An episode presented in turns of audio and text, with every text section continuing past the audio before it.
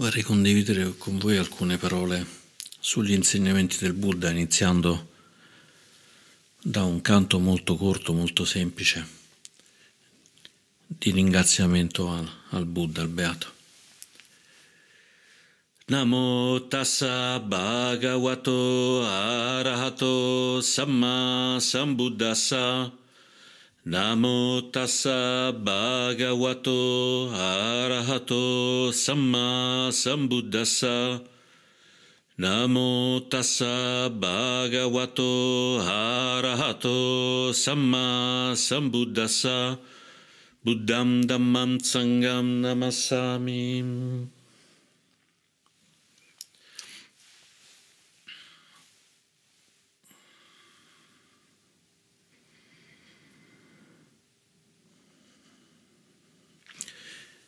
Con queste parole ci inchiniamo, diamo un'ode al Buddha e poi concludiamo Namassami inchinandoci al Buddha, al Dharma e al Sangha, ai tre gioielli, al gioiello della persona fisica che ha raggiunto l'illuminazione e ci ha insegnato, al gioiello del suo insegnamento che è rimasto vivo in tutti questi millenni e al gioiello del Sangha, sia il Sangha monastico che il Sangha laico, uniti in modo fortissimo tra di loro, in modo inesplicabile tra di loro, e che ci consente di stare qui a praticare insieme. Oggi è il giorno dell'Epifania ed è una bella, una bella festa se andiamo a vedere che cosa vuol dire Epifania, è una specie di piccola o grande illuminazione, un momento in cui a un certo punto c'è qualcosa che si disvela, qualcosa che si manifesta, manifesta a noi. Qualcosa che prima non c'era e l'istante dopo appare in modo indistruttibile davanti ai nostri occhi magari gli occhi della nostra, della nostra mente. Nel buddismo la massima epifania naturalmente è quella dell'illuminazione, quella che il Buddha ha raggiunto e poi ci ha spiegato tutta una serie di passaggi e procedure per poter a nostra volta raggiungere l'illuminazione. Però se diciamo sì, voglio raggiungere l'epifania del Buddha sembra una cosa così incredibilmente lontana, così incredibilmente aliena alla nostra vita quotidiana che è fatta di alzarsi la mattina, forse praticare, fare colazione, cucinare, lavorare, pulire i panni e fare tutte queste altre cose che nella nostra vita ci riempiono minuto per minuto quello che stiamo facendo. Anche se poi un po' andando controcorrente questo ciclo continuo di dover vivere per poter mangiare, dover lavorare per avere un tetto, per avere degli abiti o delle medicine, ci prendiamo anche del tempo per, per non fare assolutamente, assolutamente nulla. E questa è una cosa particolarmente originale dal nostro punto di vista, perché abbiamo deciso che possiamo anche anziché essere soltanto mossi dalle azioni, soltanto mossi dagli obiettivi, possiamo anche non essere mossi da niente. Però in tutto questo probabilmente l'illuminazione del Buddha ci sembra una cosa così incredibilmente lontana.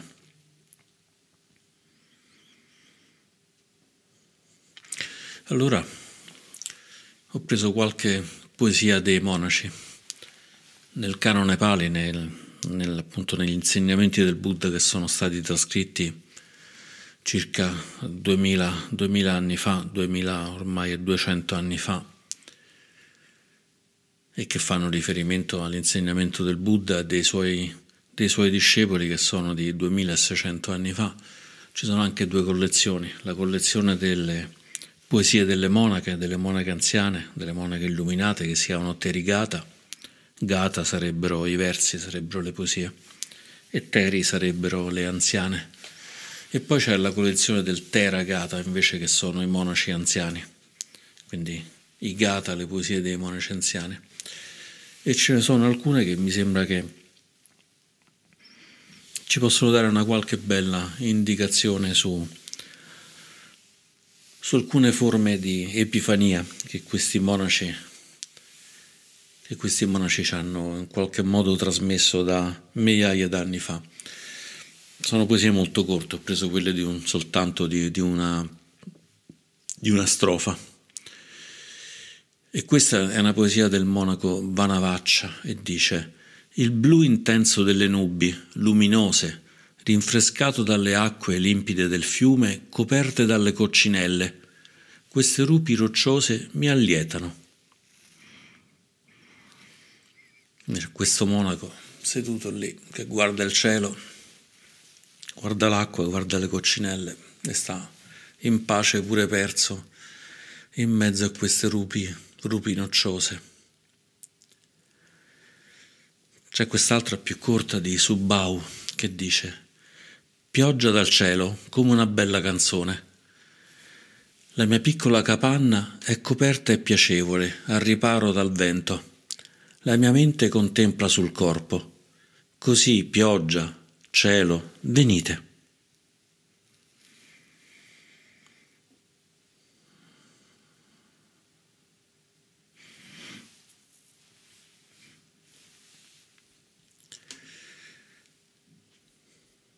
Talvolta capita pure che evidentemente anche i monaci si addormentavano durante la meditazione, per cui c'è questa simpatica poesia di Cittaka che dice Pavoni, crestati, azzurri, con colli magnifici, cantano nella foresta Caranvi, i loro canti vibranti nel vento risvegliano i meditanti assopiti.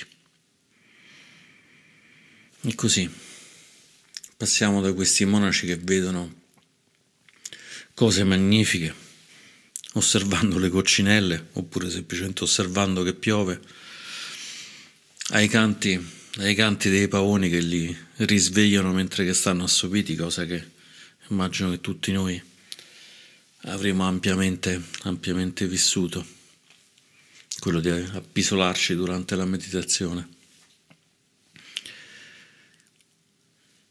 Allora uno si può chiedere, ma questi che c'entrano con l'epifania del Buddha? Che c'entra il blu intenso delle nubi o le acque limpide del fiume o le coccinelle con quello che è successo al Buddha quando si è seduto sotto il ficus religiosa decidendo di non alzarsi fino a aver raggiunto la pace stabile e non più perdibile che è quella del nirvana, del nibbana.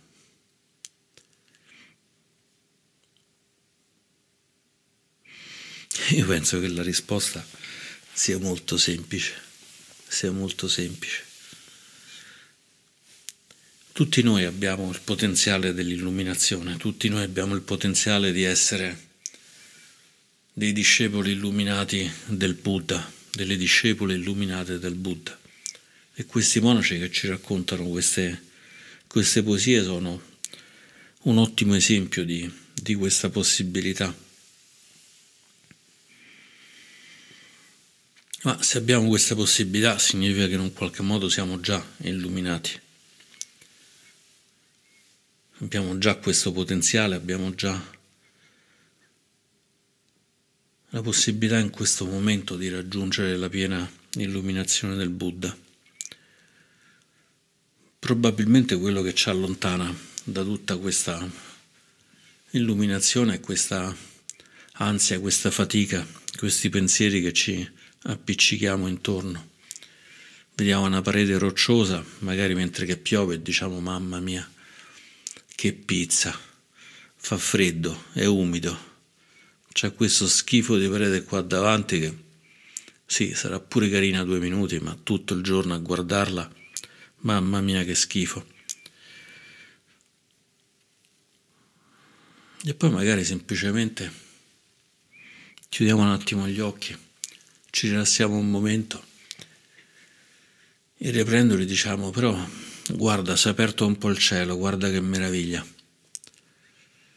Guarda, ci stanno delle volpi che camminano qui vicino, guarda quanto sono belle, quanto sono eleganti. Guarda com'è, è profonda quest'acqua che rotola giù, rotola giù la parete.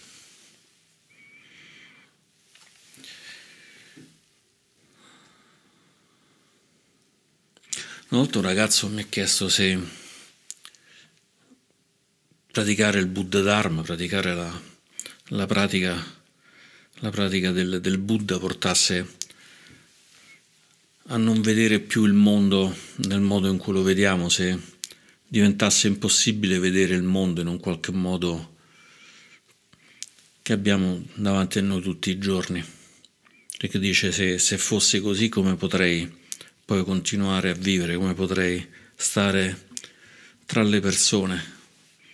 E quindi dice perché dovrei fare una pratica che poi alla fine mi rende estraneo completamente al mondo senza più possibilità nemmeno di riuscire a parlare con gli altri. In quel momento stavamo in automobile. Davanti a noi c'era un camion dell'immondizia, completamente pieno di polvere, pieno di sporcizia però evidentemente nel punto in cui si apriva lo sportello, lo sportello dietro, c'era stato, a forza di aprirlo e chiuderlo con, con le mani, era rimasta una parte, una parte pulita, quindi tutto completamente polveroso ma con questa parte pulita.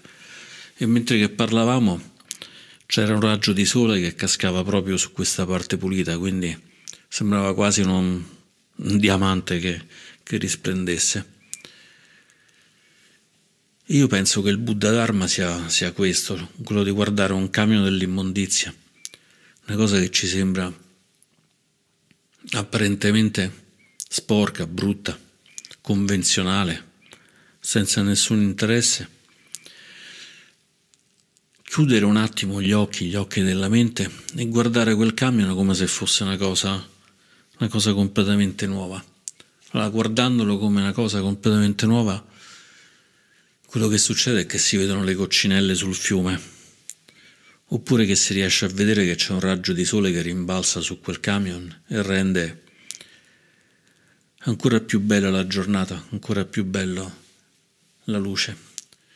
E addirittura se non ci fosse tutto quello sporco intorno, quel raggio di luce non sarebbe stato così bello, perché si sarebbe perso su tutta la superficie mentre avere soltanto un pezzettino, quel pezzettino che era rimasto pulito, ci dà questa bellezza.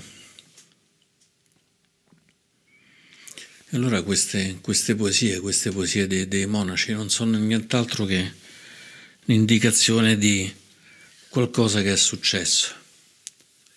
Quando Subao dice pioggia dal cielo come una bella canzone La pioggia è diventata una canzone. Ma perché una canzone? Perché Subau probabilmente era diventato uno col ritmo della pioggia. La pioggia non era più soltanto umidità e freddo, era diventato un ritmo. E quindi lui era diventato uno con questa pioggia. Per cui la pioggia era diventata una bella canzone. E fortunatamente per lui continua, la mia piccola capanna è coperta e piacevole, al riparo dal vento. Quindi Subau non era completamente perso, per cui anche stando a meno 20 gradi con l'umidità e il freddo, poteva più non vedere niente. E poi Subao ci regala questi due versi bellissimi. La mia mente contempla sul corpo.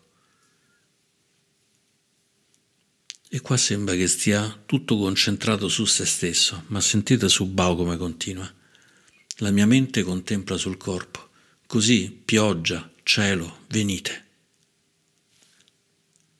E qua si rimane senza parole. Perché che c'entra la pioggia e il cielo col corpo?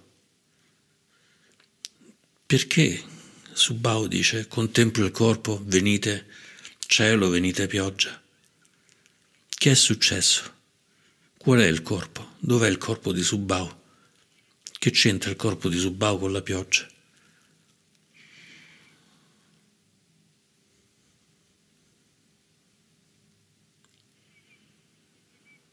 Eppure, eppure, se ci mettiamo, stiamo fortunatamente come lui, magari al calduccio con un tetto, e vediamo la pioggia, sentiamo che la distanza fra noi e quest'acqua, la distanza fra noi e il mondo,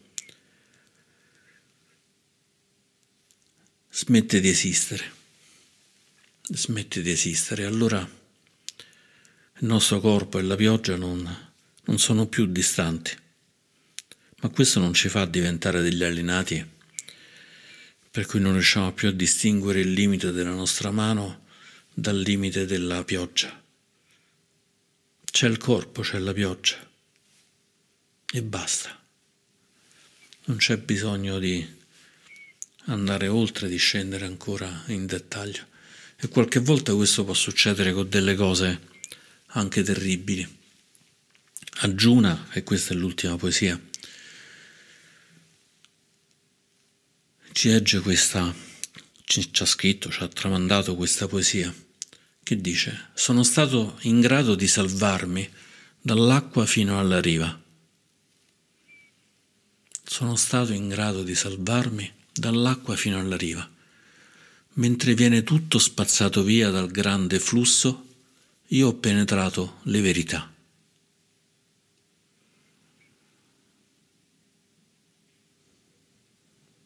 Situazione terribile.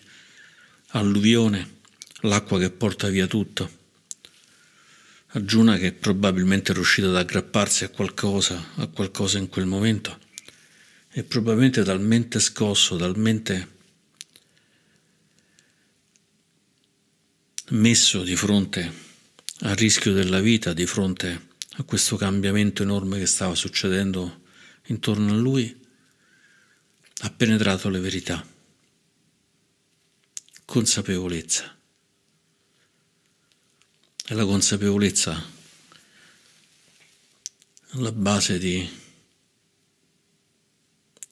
di questo cambio incredibile. Ci sono altre poesie delle monache che mi sono particolarmente care perché raccontano di aver raggiunto l'illuminazione chi lavando la ciotola e guardando l'acqua sporca che usciva dalla ciotola, chi mentre che si lavava i piedi e vedendo i mulinelli intorno ai piedi.